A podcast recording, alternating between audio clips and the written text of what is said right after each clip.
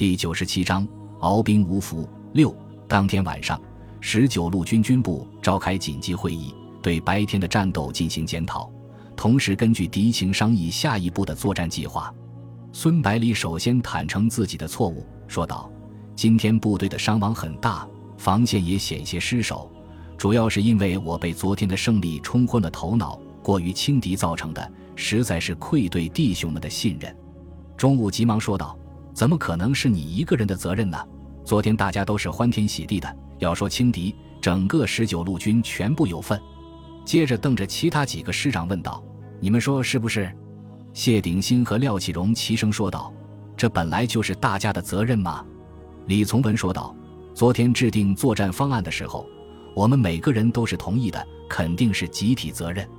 不过现在的首要任务是商议以后怎么打，现在才打了四天，距离大本营的要求还相差很远呢。钟午立刻提议组织敢死队夜袭日军，小鬼子最怕夜战，肯定能够成功。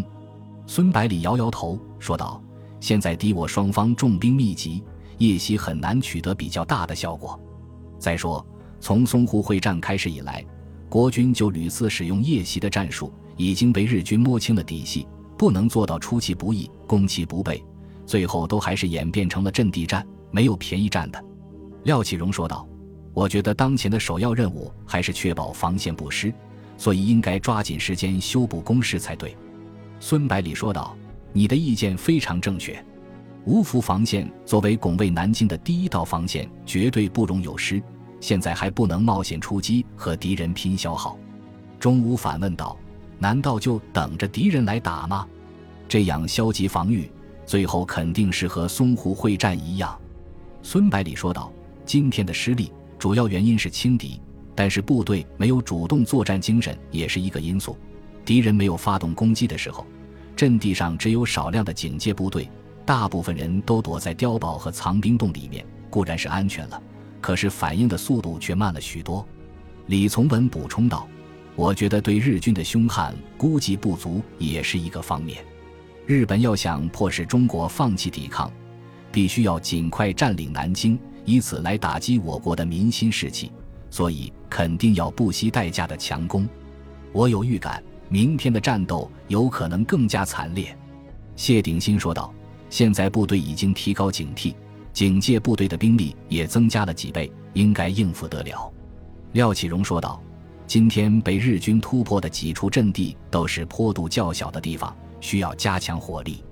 孙百里看到大家都发表了意见，也谈得非常全面，就总结道：目前迫切要解决的几件事是：第一，命令前沿部队密切监视日军的动静，避免再次被突袭。敌人的战术不是一成不变的，不要抱着想当然的态度。第二，重点加强日军容易突破的地段的火力。第三，要求基层军官和士兵出谋划策，解决攻坚能力不强的问题。第四，要主动作战，不能坐等敌人进攻。最后要重点强调的是，日军是非常凶悍的，如果想击败他们，就必须比他们更顽强。说完之后，孙百里准备下令散会，钟午却忽然提议道：军长，部队的攻坚能力不强，可不可以把火焰喷射器投入使用？如果日军突破了阵地和我们争夺战壕、碉堡的话，用这个可是最有威力的，十几米长的火焰，几千度的高温，简直是所向披靡呀！以前都是用来清除阵地上的杂草和灌木，简直是暴殄天物呀！孙百里高兴地说道：这个办法非常好，命令军需处立即把火焰喷射器全部下发一线部队。然后对钟午说道：你的脑袋是越来越好使了吗？钟午兴奋地说道：有了这个，肯定够小日本喝一壶的。散会后，各师长立即把会议达成的决议通知下属各部队，准备迎接日军下一轮的攻势。由于白天的行动功亏一篑，攻击部队损失惨重，上海派遣军司令松井石根毫不犹豫地命令下属的几个师团长着手准备肉弹攻势。在松井石根看来，十九路军的武器装备虽然不错，但是战术素养不是很高，应该可以很轻松地再次打开缺口，关键是如何保证后续部队能够源源不断地跟上。为此，他特意要求炮兵不惜一切代价压制中国军队的炮火，确保攻击部队的顺利推进。日军精心挑选出一千名肉弹，有的绑着炸药包，有的在身上挂满了手榴弹，还有的干脆直接抱着炸弹。这些人接到的命令就是不顾一切地冲进中国军队的阵地，用同归于尽的打法破坏坚固的工事，同时用这种极其恐怖的打法给对手施加强大的精神压力，促使其崩溃。虽然每个肉弹都自知必死，